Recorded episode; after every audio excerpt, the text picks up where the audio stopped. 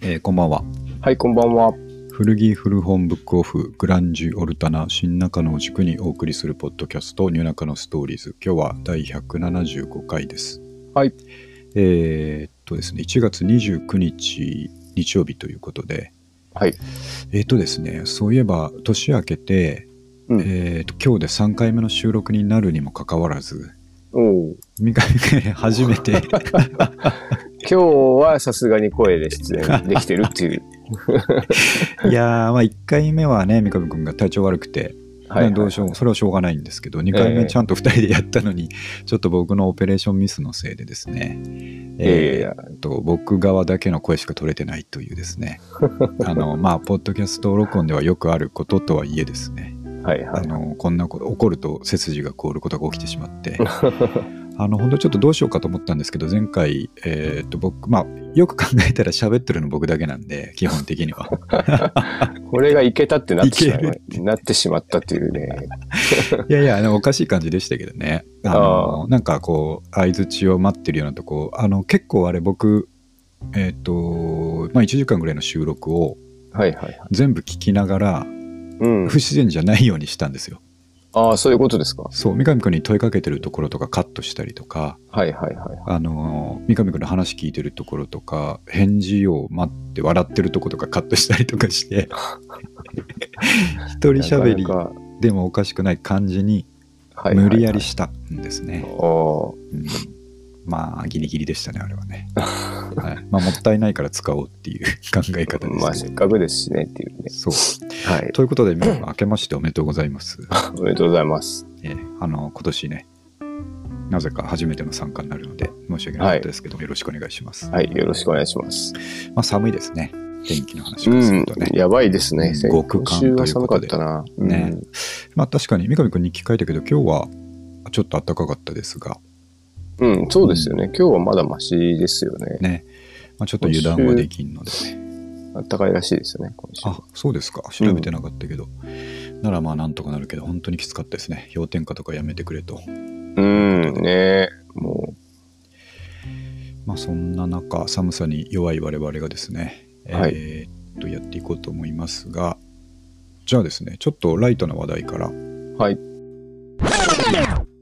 えークレーンゲームの確率機っていう話なんですけどおーはいはいはい。これね僕は知らなかったんで、えー初めて知って三上君これ知ってたのうんいやかというより、全く知らなかったんで、興味深かったです。全部読んじゃいました。世間の人はこれを知ってんのかというですねうん。 あの逆に取り残された感がありますよねこれねまあ、そうですね。本当に今まで俺は何をやってたんだって思いますよねであーあんまりやる機会ももう、ここ10年ぐらいで、1回、2回やったかなぐらいじゃないですか。あそうなんですよねそことないか。うんあのうちは子供がいるとやっぱあー、りそうか。機た会がまあに行ったりするるっんてでいうすよねうんでなるほど。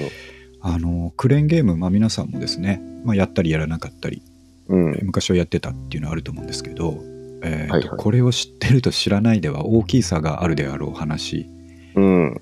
うんで多分えーと多くの人は知ってるんであろうなという話ですね。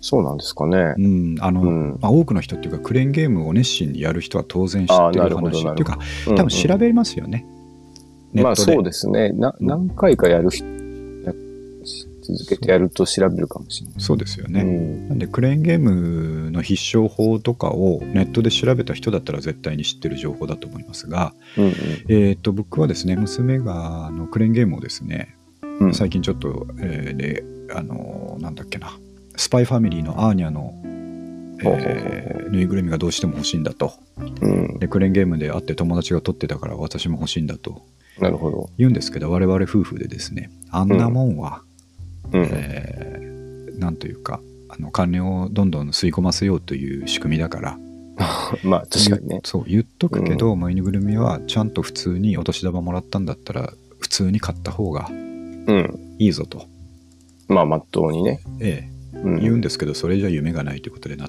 得いまかあずです確かにね。そそれもあるかもしれない。うん。じゃあやってみようかということであのショッピングセンターでやってみたんですけれどもはいはいはまあまあ全く取れず、えーっ とお年玉がどんどん吸い込まれていくという状況になってですねい。でさすがあにそう1000円以上つぎ込んだぐらいのとこでああ。娘ももういかんということでギブアップしたんですけどやめたんですけど、はいはいはいはい。でもなんとかしたいっていうんでその後僕がネットで調べてたらですね、えー、とクレーンゲームっていうのには、あの2つのタイプがあるとはいはいはい。えーっとですね一つはまあ実力機というのがあってこれは、うん。あのクレーンの爪が2本のものが大体実力機だそうなんですけれども、うんえーっと本当に実力ですね、えーはいはいはい。と上手であったり熟練者はあのまあ熟練してればしてるほど取れるものをうんうんうん実力機と言いますと、うん。だからこれは素人がやっても運で取れる場合があるということですね、うん。そうです。ま、まともなん考え方のできそう作り方。うん。そうですそうですに対してここを知ってるか知らないかで大きく人生が分かれるんですけれども、うん。実力期に対して確率期ですねはいはいはい。 2分の1の確率とかの確率期というのがあって、うん。えー、とこれは、まあ、ゲーセンにある3本詰めのクレーンゲームうんうんうん。が主に確率期だそうなんですけれどもこれはですね、えー確率期というだけあって実力関係なくてですね、うん。えー何回かやると絶対取れるようになってるというマシーンですね。うん。うね。ん、これを知ってたかという話でね。いや、こんなんあるとね、知らなかったですね。ねうん、でまあちょっと調べてみたら、あまあ、どういう仕組みかっていうと、確率機っていうのは書いて字の通りということで、うん。えーある確率でアームのパワーが強くなる仕様の UFO キャッチャーのことを言いますと、うんうんうんうん。で、はいはい。設定した金額につぎ込むまで達したらアームのパワーがそこで強くなって、えー景品がぐっとつかめるようになる仕組みになってますと。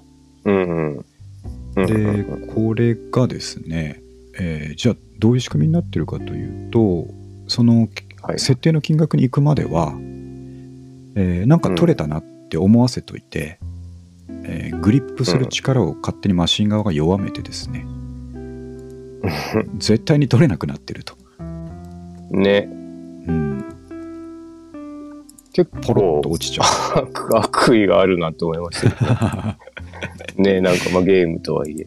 そうだから途中まで持ち上がって取れそうに思うんだけど絶対に取れないとまあまあなんていうか、うんうんうんあのまぐれ的に取れることはあるかもしれませんけども、まあ、仕組み上、うえー取れないようにしてあるとうん。でこれがだいたい3000円ぐらいのところまあ商品によると思いますけど、えうーん。だいたい3000円ぐらいの時に設定値があってはいはいはい。そこまでつぎ込むといきなりアームがぐっと強くなってですね、うん。えーグリップするようになるとうんうんでそうするとそこで取れるようになるという話でしたうん。ね。うんこんなこと知らなかったなと思ってうん。だから知らないと何が起きるかっていうと、ううんえーうちみたいに1000円ぐらいで諦めたらうん。その後にやる人が得をするということですね。あ、それはね、書いてありましたね。うん、そうなんですよ。だから1000 3000円の設定値まで、うん。えー無知な人間たちがですね、うんえーそこまで限界まで近づけてやめていくと。うんうんうん。で、あのーまあ、これを知っている人たちは、えー物陰から見ていてですね、うん。あいつつぎ込んでるぞと。ハイエナって書いてありましたね。そうれねうん。でそろそろ3000円いくなっていうところでやめたぞあいつとうん。いうところで登場して、うん。えー数百円を投入することで、えー取れてしまうと。うん。うん。こんなことがあったんですね。 ね、知らなかった。知らんかったわ。確率本当にが、こう、設定できるっていうのは、聞いたことあったじゃないですか。大はいはいはいあの、ゲーこうゲーセンによってとか。そうですね。でも、そう、そういう仕組みとは知らなかったですよね。ね。うん。ほんで、まあ、あの、優しいなと思うのは、その3000超えたところでアームが強くなって、うんまあ、。そのタイミングで取れないと終わりではなくて、実は取れるまでアームは強いらしいですね。ああ、ね、書いてありましたね。そう。強くってもまあ失敗しちゃうことは多分あると思うんで、うん。であっても、まあ、ちゃんと取れるまでは強いままといううこんとうで、んうんうん。だからそこまで来てたのに、まあ、うん運悪く失敗しちゃって諦める人とかもいると思うので、うん。そうするとこう100円で大物ゲットする人も現れるわけですよね。まあそうですね。ああ、ちょこうのど。辺がまたそれをもしこの仕組み知らなかったとしたら、うん。 100円で取れちゃったよ、すげえなと思って、また他のもチャレンジしちゃって、そこで金を使うというですね、まあ、それもね、あり得るでしょうありね得。る話ですよね。これ、リスナーの皆さんに伝えとかなきゃいかんということ で、今回ね。確かに。うんギャンブルと一緒です。あの、スロットとかもそうなんでしょう基本的に。ああ、そうですよね。僕も設定、うん、突っ込んだ金額ね、なんか。ですよね。うん。回せば回すほどみたいなね話ですよね。もうちょっとで出るみたいなの、うんよく聞きますもんね。やってる人からね。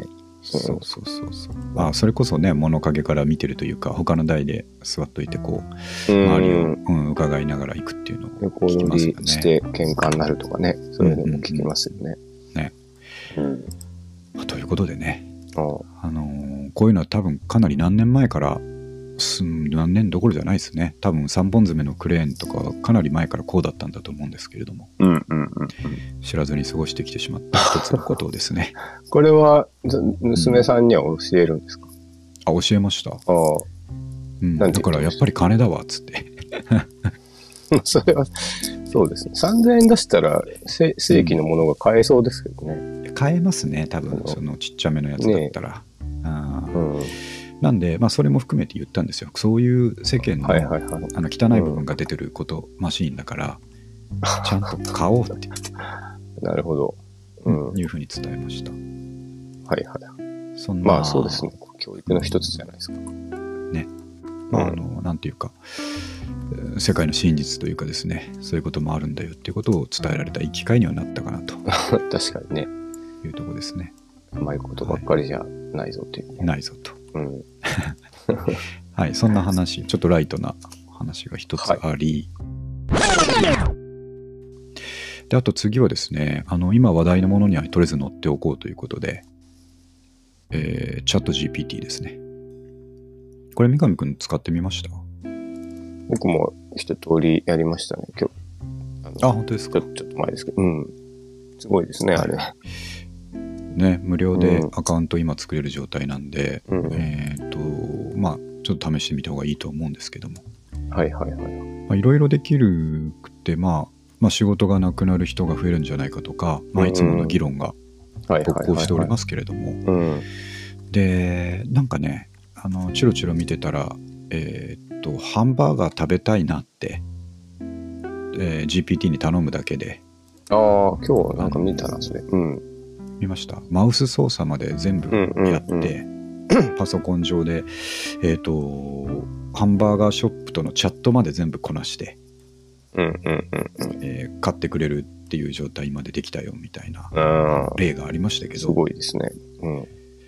うん、すごいなと思いつつですね うん。それ、それはまあ、なくていいかなと思いましたよね。 まあそうですね。あの、 危ないですね、そんなん作ったらね。そうね。うん。あのそうですし、今でも確危か、アマゾンだったら、あの、えっ、と、アシスタントに、例えば、えーノートが買いたいとか言ったら、まあ、購入履歴とかから、はいはいはい。えーと、アマゾンで勝手に買ってくれたりしますよね。あ利益があればーなだるとほ思どい。ますけど。ええそんなんあるんですね。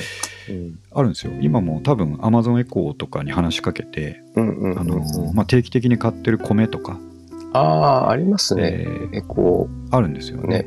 ぼそうそう。ありました、ね。アレクサ、お米買ってって言ったら、うあの、何々を注文します、よろしいですかって言って、はいって言ったら、そのうまんんま、うんうん。あ、の、注文してくれるってはいいうはのいありますけど、なんかそのレベルでいいなって思いましたね。そうですね。正直。あれ もめちゃくちゃトラブル多発してるんですね、確か。あの、あ、子供が 遊びで行っちゃったとあか。、頼んじゃうんはいはいはいはい。今度逆にそそうですねそこに認証が、アマゾン側が噛むようになってみたいな。あんまりいたちごっこなる感ほがどな。ありますね。なかなかね、あのーこういう高度なテクノロジーに追いつかないという、我々が追いつかないっていうですうね、ん。はい問題はありますけど、はい。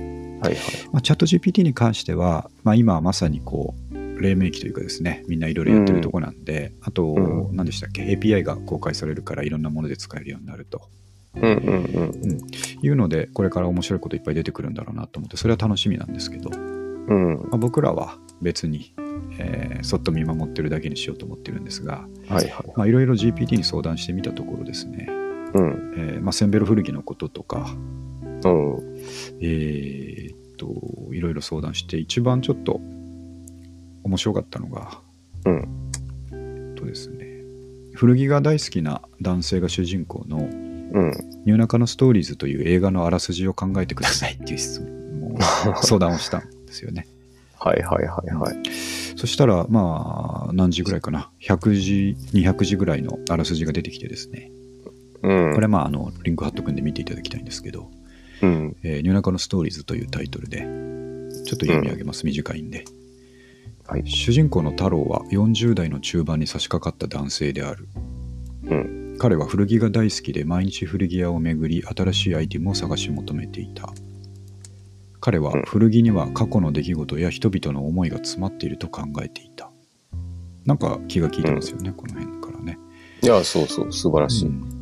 ある日太郎は新しい古着ショップがオープンしたと聞き行ってみることにしたそこはうん東京中野にある古着屋で店名はニュー中野だったうん。えー太郎はニューナカノに行ってみるとそこには今まで見たことのない素晴らしい古着がたくさん並んでいた、うん。えー太郎はニューナカの店主和子に会ってあったまずね和子、 えー彼女は太郎が探し求めているような古着を集めるために世界中を旅していると話した、えーうん太郎は和子と交流を深め彼女の世界観に共感し彼女と一緒に古着を探しに旅をすることを決意するってこれストーリーがでかくなっていくんですけどもああ、ね。うん、で太郎は和子と共にアメリカヨーロッパアジアなど世界を旅し古着を探し求めるうん。でいろんな国の文化や歴史を学びながら古着に込められた思いを探り新しいアイディアを得るはいはいはい。そして太郎は和子と共にニューナカノに戻ってきたうん。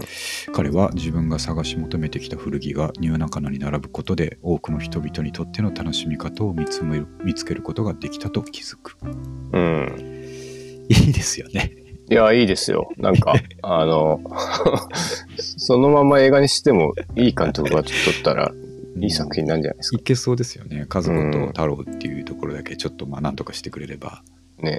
これはいい、まあ、すごいなっていうか、まあ、ちょっとテンプレ的なのはあるんでしょうけど、ううん。ん、いや、すごいですよ。なんか、ね古着のな曖昧な情報をここまで一瞬にして言葉にするわけでしょ。そうなんですよね。ものすごいですよね。こういう、うんなんかちょっとした4コマのあらすじとか無限にできるでしょうし、そうあなんですよの、ね。そういう、もうほぼ半分パターン化してるものは、うんうん確かに何何でもできるだろうなって気がしますよね。これまあだからいろいろなことのアシスタントとして使うんだったら、うん今の。段階でもうん。いいですよね。うん。あとなんかみんながよくやってたのは僕もやりましたけど何々に関する、えー何々を何個書き出してくださいみたいなことを言うと、はい1から10までこう無理やり書き出してくれるんですよね、うんうんだから例えば、まあ、アフィリエイトブログとか書くとして、うん。うん。うん、なんかこういう商品のブログ書きたいんだけどどういう内容にしたらいいか、えーっとセクション5個考えてくださいとか言ったらですねうんうんうん。 1セクション目はこういうこと書いて2セクション目はこういうこと書いてってやってくれるんですよね。うん。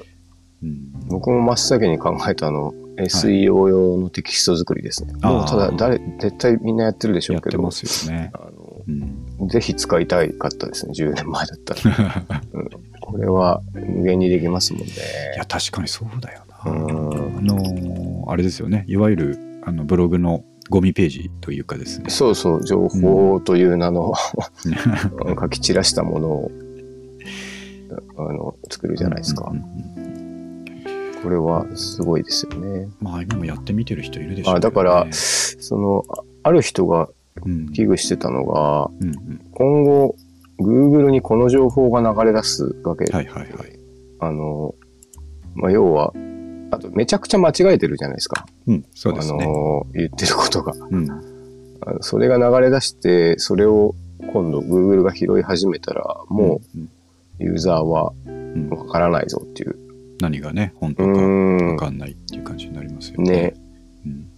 だからなんか注釈とかが逆に必要になってくるかもしれませんね。本当のキュレーターはですね、この記事にあーなるはほどチャット GPT は使用しておりません って。逆にそっちの方が価値を持ち始める。はうん、実際人がね、ちゃんと見てるかとか、いそうですよね。ねうん。はい、あれ、どこだったかななんかアメリカの、えっと大手ウェブメディアがこれから記事作成にチャット GPT 使いますってうん。言ったら株価が上がったみたいなニュースありましたけど。ああ。なんかそれこそ、うんあの、どこどこで火事が起きて、うん何人首相みたいな、もうほぼテンプレ決まってるやつはもう、あ、そうだよね絶対これでいいですもんそうだそうだね。う。うんん、だからまだから、そう。あある人の仕事がなくなるっていうのは確かにそうなんでしょうけどね。うん。ね、なんかこう、反定型なものはうんうんめちゃくちゃ得意でしょうけどね。うん、あのよくランサーズとかうん。クラウドワークスとかに出てるうん。何々に関する記事このキーワード入れて作ってくださいっていう仕事はもう一気になくなりますねそして、はいはい。うん、そうですね。それがさっき言った僕、あの、そうですよ SEO ね用のテキスト。うんうんううん。んあと将来的に、はいはあいれですね、我々の古着のキャプションつけるなんかも多分余裕でできるようになるでしょうね、あーこれはそっか多分5年ぐらいでできるようにはなるんじゃないですか。うんなるほどねあだからメルカリのこれは説明文そうそうそうそう。ああ今いうこ入っとですてねるじゃないですか、ちょっと。はいはい、うん。あれがもっとより正確に、しかもあの、キャラクターが選べたりして、なるほど、若い女性うんのトーンでとか、なるほど古着マニアのおじさんのトーンでとかでき たら、ね、ぜひ、ぜひ使いたいですね。そうかだからいわゆるプロンプトって言われるものあの製品の型番とか色とかうんうん。えー、と状態とかを、まあ、もっとシンプルに書くだけで、えーそうですね古着ゆずきのおじさんの手であの説明文が出来上がるということですそうね。そうそうそうそう。うんうん。ノークレーム、ノーリターンでお願いしますって最後に書いてある。あ、そう、おじさんっ ぽいっていう。なんか、やっぱ、それも、最近、うち会社でやってて、あの、はいはい。おじさんしか使わない古着用語を、うん例えば、あの、ギャル向けの服で使っちゃうと、めちゃくちゃおかしくなっちゃうんで、うん。なるほど。そういうのとかを、あの、削ったりするとか、なんかあ現場でやってるんですよね、最近。あ。はいはいはい。でそれも、もう人の手ででき、やらなくていいと思うと、楽しみですね。そうですね。あはい。あ。確かに数年かかるのかもしれないけど、もうそんな時代になるうん、でしでょうもまあねね。、でも数年でしょうね。ほんと10年はかからないんじゃないですか。最近の動き見てるなんかもっと早いかもしれないなっていう気はしますよね。ね、そうですよね。う本ん当に。すごいことです。みんなが使ってこうみんながフィードバックしてるので、うんうんうんうん。なんか、ね、どんどんどんどん精度上がりますよね。すごいくだらない使い方を考えましょう逆に我々は。うんあと、あの、あれですね。大喜利とかも絶対あできますよ。これ、みんなできないって、なんかお笑い好きの人言いますけど、必ずできますね。ーうんまあそうですね。うん。写真で一言的なやつがとか、そう認そう識も含めてできるようになるでしょうね。うん。ねうんああいうの絶対できると思います。それを見て笑ってる世界っていうのはなかなかあの、ね、不思議です。サイバーパンクですね。うん AI のジョークで笑ってるっていう世界がですね。ね。それ、なかなかすごい。なんか脳に直接送り込まれて、うん機械が考えたことをずーっと聞きながらうんうん、寝て、笑って、死ぬ人生とか、なんか、 あるかもしれないです。目の前ですね楽そしれい、はね。た楽しい人生として。そうですね。あとこれ、だから、ポッドキャストもできますね。うんうーん、ねそうですよね。あの架空の何々っていうポッドキャスト番組でこういうことを話題にしたいですとでそのパーソナリティ2人の会話をちょっと作成してくださいっていうと、ある程度のものが多分できるので、うんうんうん。それを読み上はいはいはいげ AI とかに読ませてですね、あえそれ面白そう。ちょっとやってみてくださいよ。ーやってみ台ましょ本うか書いてもらって、読み上げで。うん。ちょっとやってみましょうかこう、結構聞けるものができると思いますよ。そうですねなそんれ、かちょっと絶テーマ対をね楽しいですよ。うん。うん、ねまあ、古着でもいいんで、そうですよね。あのだからもっとシンプル5に分なぐんらいかの、トーク。うん、短編小説を作ってくださいって頼んで、それを朗読させるっていうのはまあありですよね。ああ、確かにね、そういうのもいいですね。。会話も面白そうですすけど。うん。うんうんうん。これは夢が広がる。面白そううん、まあ、この実験機にいろいろ変な実験をしておきたいっていうところありますね。確かに。あれ、ニュースで見ましたけど、我々無料だけですけど、あの、はいはいはい。 1回の処理あたりに100円ぐらいかかってるらしいですよね。1, 1ドルぐらいかかってるっていう。あ、そうですかニュース見。ましじゃあ、たあの、ああ運営会社の方には。あれってあそこイーロン・マスクですよね。オープン AI って。イああーロン・マスクが投資してるのか。ああ、ねそ、そうかもしれないですけど。まあ、なん学か習だ Google と思えが、ば。ね、Google がもっとお金投入するとかいう。やっぱり Google だったらああ、そうなんですね。言ってたんうで、ん。なるなほのど。で、より一層やるんだと思いますけどね。ね、楽しそうですね。じゃあちょ、ちょっと試してみましょうかね。あの、うん偽、偽ポッドキャスト。結構面白いんじゃないですか。笑い声とかも最近はどうなんで出るのかなああ、笑い声とか出ないとちょっと、あの、楽しさは出ないですけ素で読み上げてるとね。そうですね。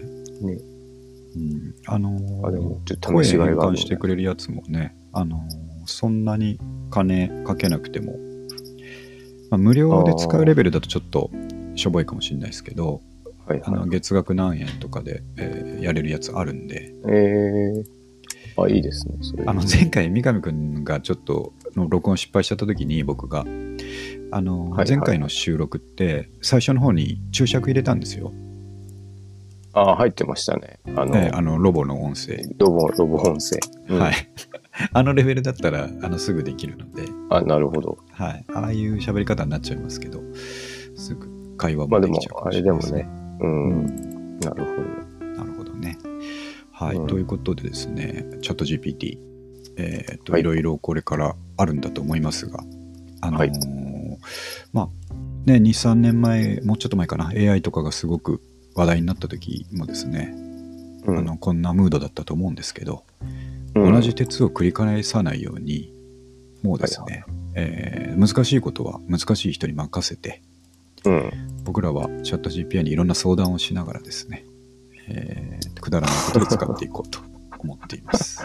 なるほど。はいいいですね。そうしましょという話題でした。えっ、と、あこれね、これはちょっと三上くんに伝えたかったんですよ。本当にためになるインフルエンサーというネタなんですけど、う。はい。これですね、えーと、僕がインスタで見つけた、えーうん。と最高に信頼できるインフルエンサーがいらっしゃいまして、おーこれね、えーとまだ始めたばっかりで投稿が48件ってなってて、フォロはいはワーいはいはい5000人という感じで、今まさにですね、えー駆け出しで頑張らなれるてほるど。んですけど、なんとですね、町の電気屋さん、うん。ねえどーうでした江東区おじさ亀んね戸の、うんそう栄電気というですね、沼沢栄一さんという方なんですけれども、はいこの方が、えーだから町の家電屋さんだからいわゆるナショナルとかですねああいううんうんえーお店だと思うんですけど、うあん。のえー江東区亀戸の電気屋です電気に関するお役立ち情報を発信していきますうん。というふうにあってはいこれ、まあ頭にタオルを巻いた本当に電気屋のおじさんがですね、うん。えーエアコンのことだとかうん。テレビの選び方とか洗濯機の選び方とかこういうことを気をつけた方がいいっていうのを、むちゃむちゃためになることを教えてくれるんですね。えー、なるほど。僕これも全部見てるんですけど、あのー基本的に全てためになります。はい、例えばどんなことを教えてくれあるのですねこの間これはいいというかこれ知ってないとやばいなと思ったんですけど、うん。えー、とエアコンを最新型のものを取り付けたのにはいはい。夏はよく効くんだけど冬はあんまり効かないなっていう時の原因によくあることっていう話題だったんですけどうん。はえっ、とですねあの家のタイプによるんですけど、いはい。えー、と三上くんちどうかなあのカーテンレールが、うん。はいえーレールのサッシアルミがむき出しの場合と,、はい。えー、と箱みたいなので囲まれてる場合ありますよねちあーょっと高級なうち、まカあ、ーテンボむきッ出クスしですね。うん。あそうですありますねなら OK なんですけど、カーテンボックスってまあちょっといいお部屋だったかうんらあるじゃないですか、ありますあります。あれだから壁からちょっと、えー出てますよね、前にね。確かに。うん。で、あの上にエアコンがある場合の話なんですけど、ほうほうほあの上にエアコンがある時に普通のエアコンをつけちゃうと、う。うん。えー暖房ってですね、あのー下向けにしないと、まあ暖かくならないんで、うん。えー風向きを下にしておきおりますと。はいはい。そうすると、えー普通に取り付けちゃうとそこのカーテンボックスに風が跳ね返ってうん。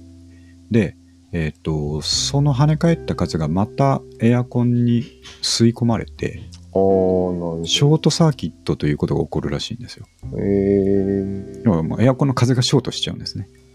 ー、ショートするっていう考え方がある。そうなんですよ。うーんそこの中だけで循環してああ、、なるほど。えー部屋に行かないんですね。ああ、そういうことか。全くじゃあ意味がなくなっちゃ意味全くないんですう。よ。えでこれを、ー、うん。あのー適当なとこで買うと、うん。うこういうこと聞いてくれなくてそうなっちゃってる家が結構あると。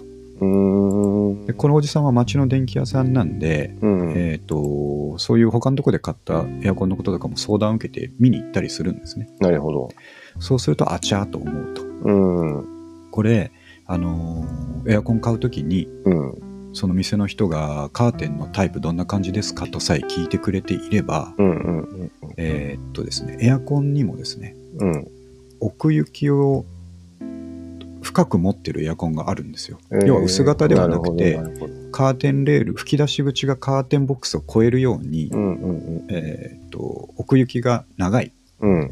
タイプのエアコンそのためにあるんですけど、えー、それを進めてくれないとああ。知ってれば、そうそんなこと起きなかったのに。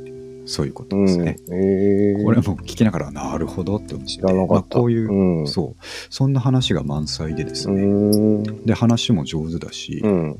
あの真摯な感じでですえね、えー、ーいろいろ教えてくれるとなるほど。いうことなんですね。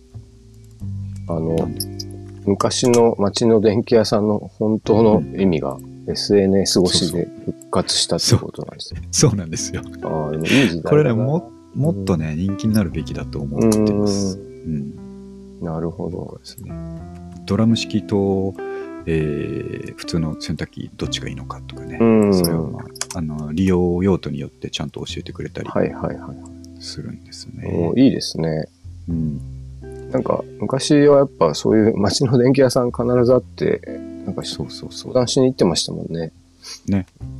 うん。田舎とか僕の田舎とか特にそうでうんうんうん。みんなそこで買ってましたもんね、ね。で、うんまあ大体親身になってくれるし、そうそうそうアフターサービスにね、きすぐ来てくれるしっていう感じで、そうそうそう。これはですねあのちょっと見つけてる人少ないんじゃないかなと思ったのでうん。共有してなるほど。皆さんもぜひちょっと参考にしていただいてですね、えーはい電気で困らないようにしていただきたいなと思いましたうん。いいですね。そうそう三上君言ったけどこういうのが出てくるのがですねうん。いいことですよねそうですね。なんか、んあの、一時期やっぱ量販店の方が安いし、あの、在庫も豊富だしっていうような風潮でしたけど、んもうみんなそればっかりでもなーってなっちゃってるんでしょうね。ねあの、古着もそうですけど、ああの、うん、なんかそういう時代なんだろうなと思いますけどね。そうですよね、うんだから今回ちょっとタイトルとして「本当にためになるインフルエンサー」って書いたんですけど、まあ、んもう8割方ためにならないじゃないですかインフルエンサーってまあ、そうですね。もうためにならないですよね。インフルエなンらないでサすーよは変な製品ばっか りならね確かに。企業案件の変な製品ばっかり進めてくるから、ダメなんですよらないですね、確かに。うんうんだからこういう人があいいですね、確かにそう、まあ、さっきの。ねチャット GPT の話じゃないけど本質的に正しい人たちがこういうインスタとかですね、うん、ツールを使ってうんオーバーグラウンドに上がってきてくれることもやっぱりインターネットの希もう一つの希望だと思ってるので、確かに。ここねいいですね、それね。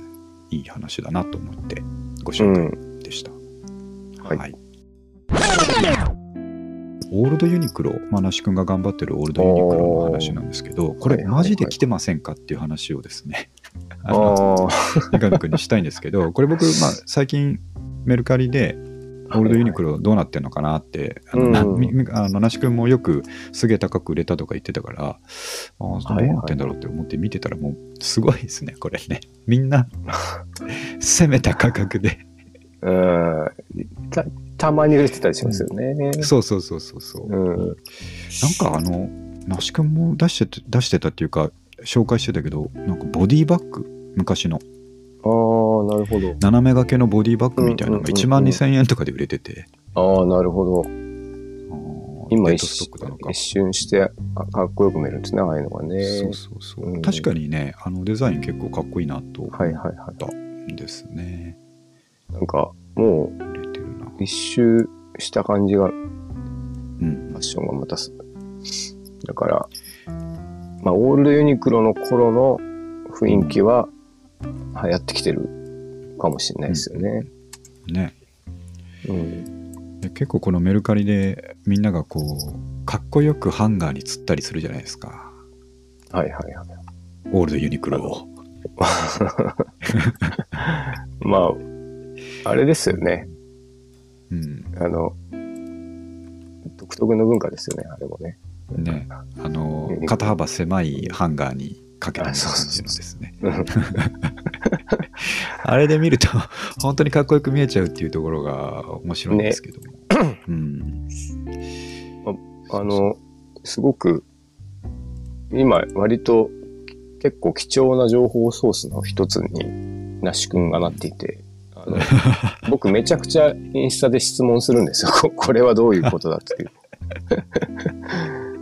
て いう。で、まあ、僕僕なりに解釈すると、はいあ。の、そう、さっき言った通り、ちょうど時代が巡ってきてて、ハマるアイテムが割とあるなことなんだろうなと思って、特にあうんの、もう我々が若い時に散々着倒した、あの、シャカシャカしたジうんはいはい。ャケットとかパンツとか、うんああいうものが、今、うん目新しく見えるのだろうなっていう。で、 オールドユニクロは多分みんな薄笑いというか半笑いでしょうね。結論としては、まだ、まだ、で、ギャップは真顔の人がかなりいるんで、 あーもうギャそうでッすプかは、音量ギャップは、あの、ある程度立ち位置あ定番化ししててききててるるかかななと思いますけど、ユニクロは多分、みんな半笑いですね。 本当になんかどんだけの値段つけるかの大あ喜利やってそうそうるみたそういな感じになって面白ゲームです。2万つけてるやつがいるっていうと面白いで すからね。 2万はすごいないや本当そうですよねただやっぱ、あの、本当あの、ヤフオクも一時期そうでしたし、メルカリもそうでしたけど、あの、うんそれをつける人が必ず現れて、はいはいバカ高い価格を。で必ず買う人が現れるっていう、謎の、本当に 何なんだろう、だから、い一瞬にして爆破、高騰したりしますもんね、相場がね。ね面白いですいや不思議だなと思って見てますけどねうんね。ただ、あれ、不思不思議なのが、なし君のやつ見てると、ちょっとかっこよく見えてもきません、なんか、うんそうなんです よねやっぱ着る人によるというか、一枚欲しいなってなったりします。うんね、なんか今よく見るモンスターパーカーみたいな、うんうんかっこいい感じ。に見えたりするんですよね、昔のユニクそロ ういうが風に書いてますしね。ねうんレベルそうそう7そうそうなんで、あの、とかねはいはい、まあ、実際、うんそういうそういうのがいいなっていう人はいるのかもしれないですね。ねえ面白い、い面や白いーでなす。んか、うん本当に、う本当に売れ出したら面白いなと思いますけど、まあ、半笑いのまま終わっていくかなっていう気はしますけど、 なんかでも、多分、我々の先輩たちの古着のうん第三次ブームの人たちとかも多分このノリだったんだろうなと思いますけどね。あーこれがっていそうそ感う。じちのょっと、このみんなあ買っちゃうよ、これ、みたいなのを。ーそっかチャンピオンのスそうそうでさとえか、ああいうのとか。気持ちだったのかもしれないですね。そう。うんあのうんトレーナーだよみたいなね、そうそうそうそう。なんか、ああいうあーなんか、ちょっとふざけた気持ちがどっかにあった、ん、じゃないかと僕は思ってますけど。あまあ、そういうことデニム最初に売り出した人とか多分そうですよ。こんな、うんもろい作業着を、ありがたがって、人がいるぜっていう。ああ、3万になったよみねたえいな多分ところからうん。始まったのかもしれないですめねっち。ゃ楽しかったんじゃないですか。いやー、まあちょっと、この盛り上がりをですね、まあ、牽引してる那須君うの、ん。えー死闘も見守りたいと思いますけれど も、さすがに牽引してますね、今多分ね。牽引して、 ね今、は牽引してますね、彼は。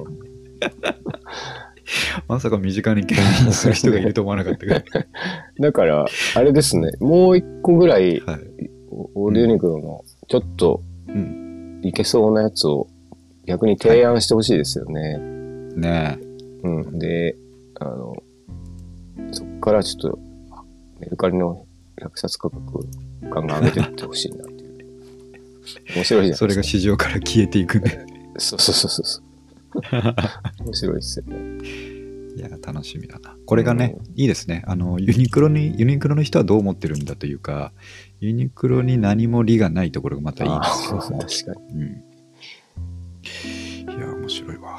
に。はい。は その一方ですね、僕、あの、メルカリでもう一個見てるのが、うんあの、トマトさんから教えてもらった、はいはい。えー、セイコードルチェあであすね。ー、なるほど。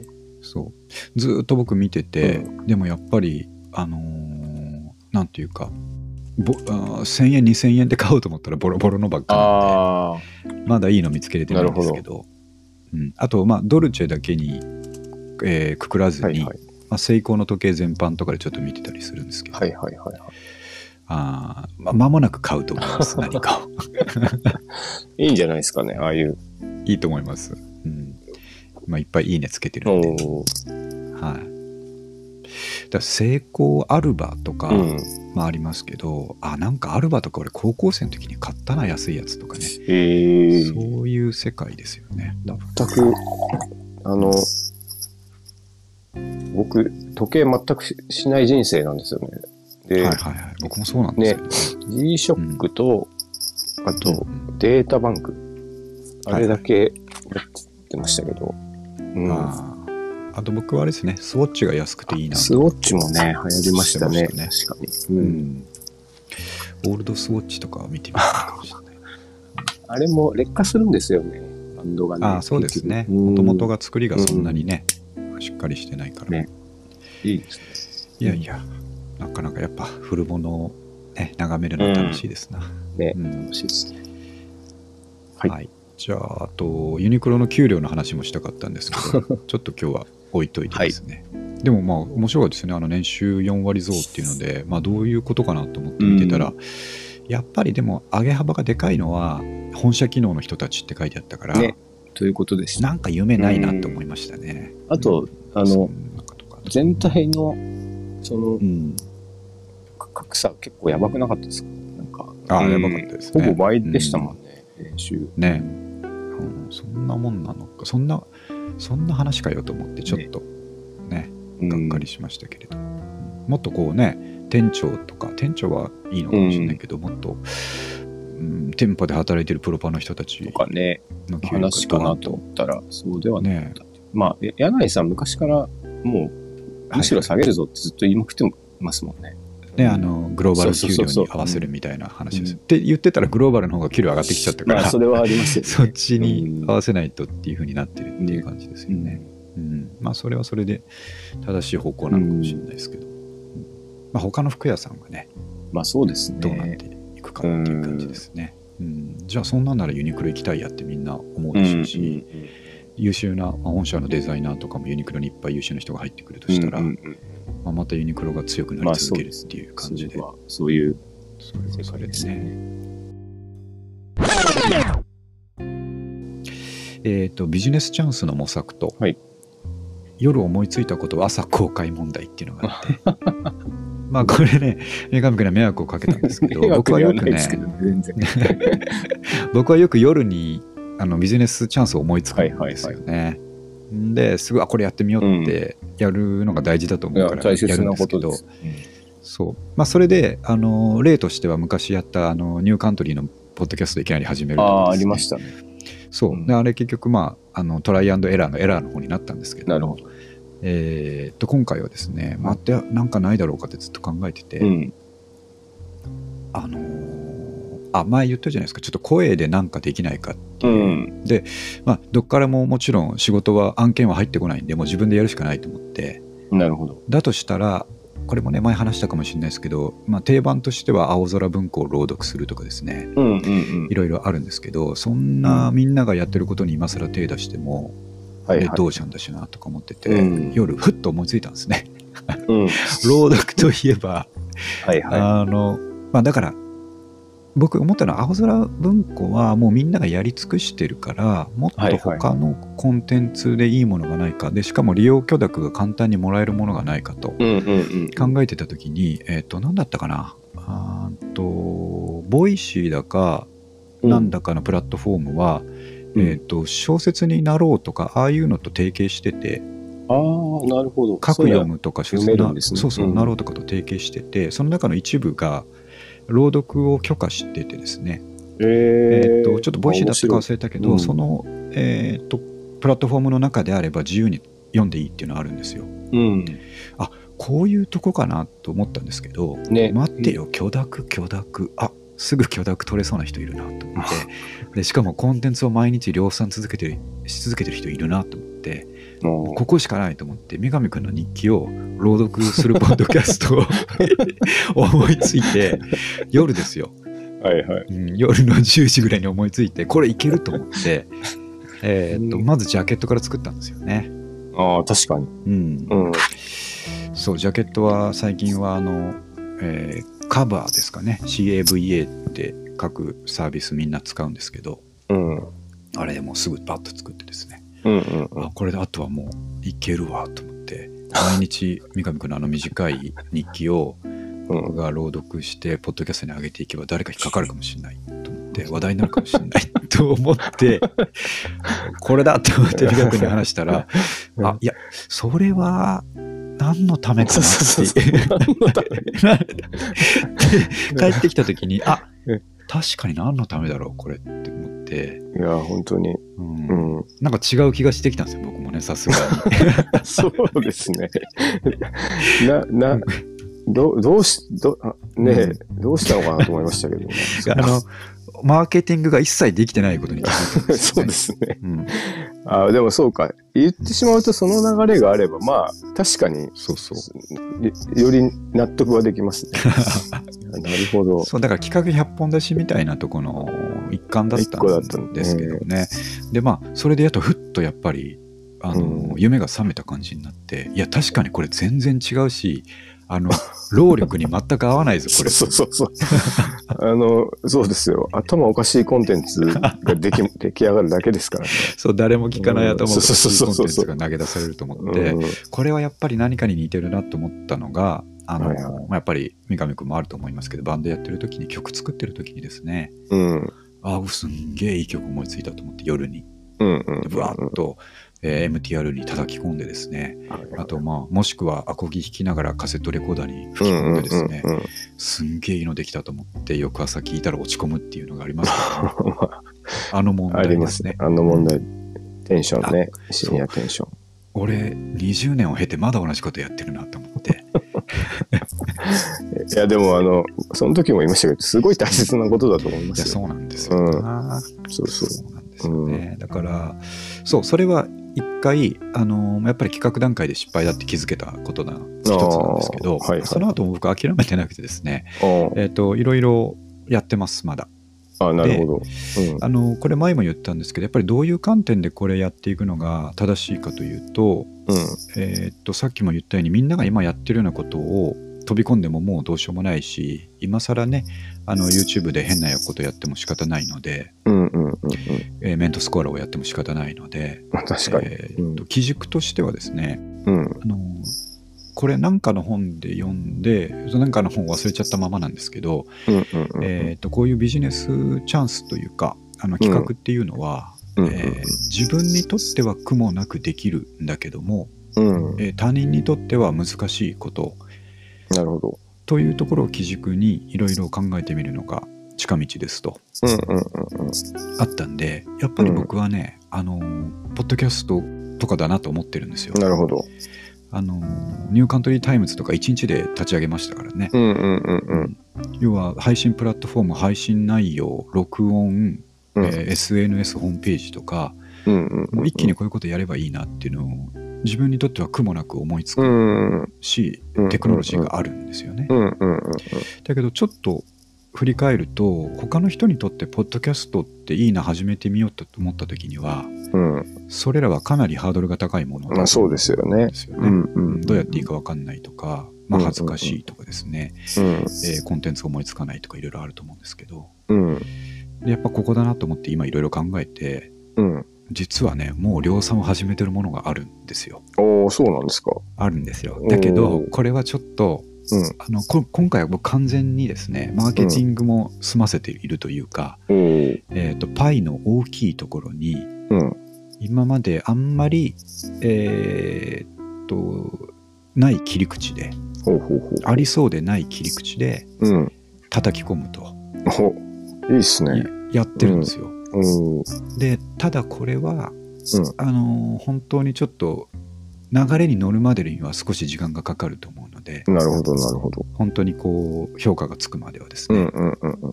なんでちょっとまだ言えないんですけれどああ、そうういうことですか。そうなんですなるほど、なるほど。なんですけど本当に、えー波に乗った場合にはうん。実はそれでも言えないんだと思うんですが三上君にはこっそり言おうと思います あそういう種類のものなんですか。なぜなら真面目にやってるからなんですよああ。すごい真面目なことをやってるのにうん。片方で、まあ、こっちの方でですね、うんうんそれを戦略的にやってるんだとうん。うんうんうんいうようなことを言ってしまってるのがまあバレちゃうとうん。ああ、そういう。あなんだいいですね真剣じゃないのかなるほどとかうん。いう印象を持たれてはいけないとと思っていてただ真剣なんですよ内容的には、うんうんうん、あの人のために何かのためになればいいなと思って作ってはいるんですけど、うん、非常に戦略的なんですねえ今回は。ー、なるほど。そこの戦略的なことが透けすぎると、うん、まあ、あ良くない印象を持ってしまう、まあ持たれることもあるかなと思ってあー、のでなるほど。ああ、えー隠しておきますが、はいはいは波に乗ったら三上君にはこっそり伝えます い。なるほど。はいまあ、見え方によってね、違っちゃうのあるから、そうなんですよねステルスでやるのがいいことは絶対ありますもんね。いやそうなんですうよん、ね、なんとなんでしょう。楽しみですね。楽しみでしょう、うんだからあの絶対にあの見つかりようのない内容ではあるんですよね、えーうん、そうなんですよもういなるほど。言いたくてうずうずしてますけどちょっとちゃんと本当になんとかものになるまでは、はいはいえはー続けたいと思うしおそらくい。うん何十エピソードぐらい上げていかないと,、うん、えーっとリアクションが得られないでしょうしなるほど。そうあとポッドキャストだけじゃなくて、うん。えーっと YouTube もやっちゃうかとかですねああ、いいですね。いろいろ今あの湯水のようにアイデアが湧いてきてる のでえー、楽しみだな、それ。そうちょっと叩き込んでいきます、なるほど。うん、そういろいろ自分の経験とかですねうん。うんを全部フル動員して人のためになるコンテンツという観点でああ、そういうの結局一番いいですよね。いやそうなんですよ、うんそこのビジョンがないとうんね、うんうん、うん。えーそうそうあのやっぱり、えーパーパス経営ですね、うんビジョン経営が必要だということでそこから立てていきうん。マーケットも調査し、うん。えー叩き込んでいくというなるほどやってますんでおーちょっとねあの力強く喋りすぎましたけどもはい。ちゃんと続けていこうと思っていますちなみに今、うんえーっと先週思いついて、うん。まあ、5発ぐらいもう叩き込んでますんでああ、エピソードですかエ。ピソードで言うとおおすごい。そうでやってるとあこれ俺才能あるかなってちょっと思っちゃうああ、なるほど。感じの内容だったりします、気になるな。でしょうまだ言わないですけど、まあ、ちょっといずれは、じゃあ、はい教えこっそり教えてくだなぜさい。なら5発叩き込んでるのに再生数がまだ9だからですねああ、 最初は絶対時間かかりますからね。かかるんですよ、うん。うん、で他にもねあの SNS で、えーっとアプローチとかもやるんですけど、うん。まだまだね、うんいきいきなりガッとは来ないので。なるほど。はい、ということで、リスナーの皆さんにも伝えられないのが残念ですが、はい。そういう姿勢ですね、なるほど。でやってるっていうことでですね、真剣に。ちょっと、うんはい、応援していただければとはい。思いますんで。はいということですね、あとは、あのーまあ、ちょっと三上君が何かトピックがあればと思いますけど、僕は、特には、まあ、寒いなっていう、うんあの、そうです、ね気温が、 それに悩まされた先週でした。うんそうですね、はうんダウンズボンは良かったでい。すねダウンパンツめっちゃあったかいですね。ンあれは欲しいなと思いましたうんあれはあったかいんです よね。ワークマンとかで多分ああ売ってそうだな3000円ぐらい売ってんじゃないですかね。ありますうねん、、多分。んちょっと後でメルカリで見てみよむうちゃくちゃいいと思います。はい。ありがとうございます、はいじゃあ三上君からはダウンパンツとダンスがいい。はい。 はいはいじゃあちょうど1時間なんで、はえ い。っと三上君が今年初登場した回ですね、よかったです。本当に良かったです、なんとか無事録音できてはい。はいということでまた今年もですねこんな感じで2人で頑張っていこうということではい。はい、やっていきましょう。はい。はい、ありがとうございました。はい、ありがとうございます。はい。はい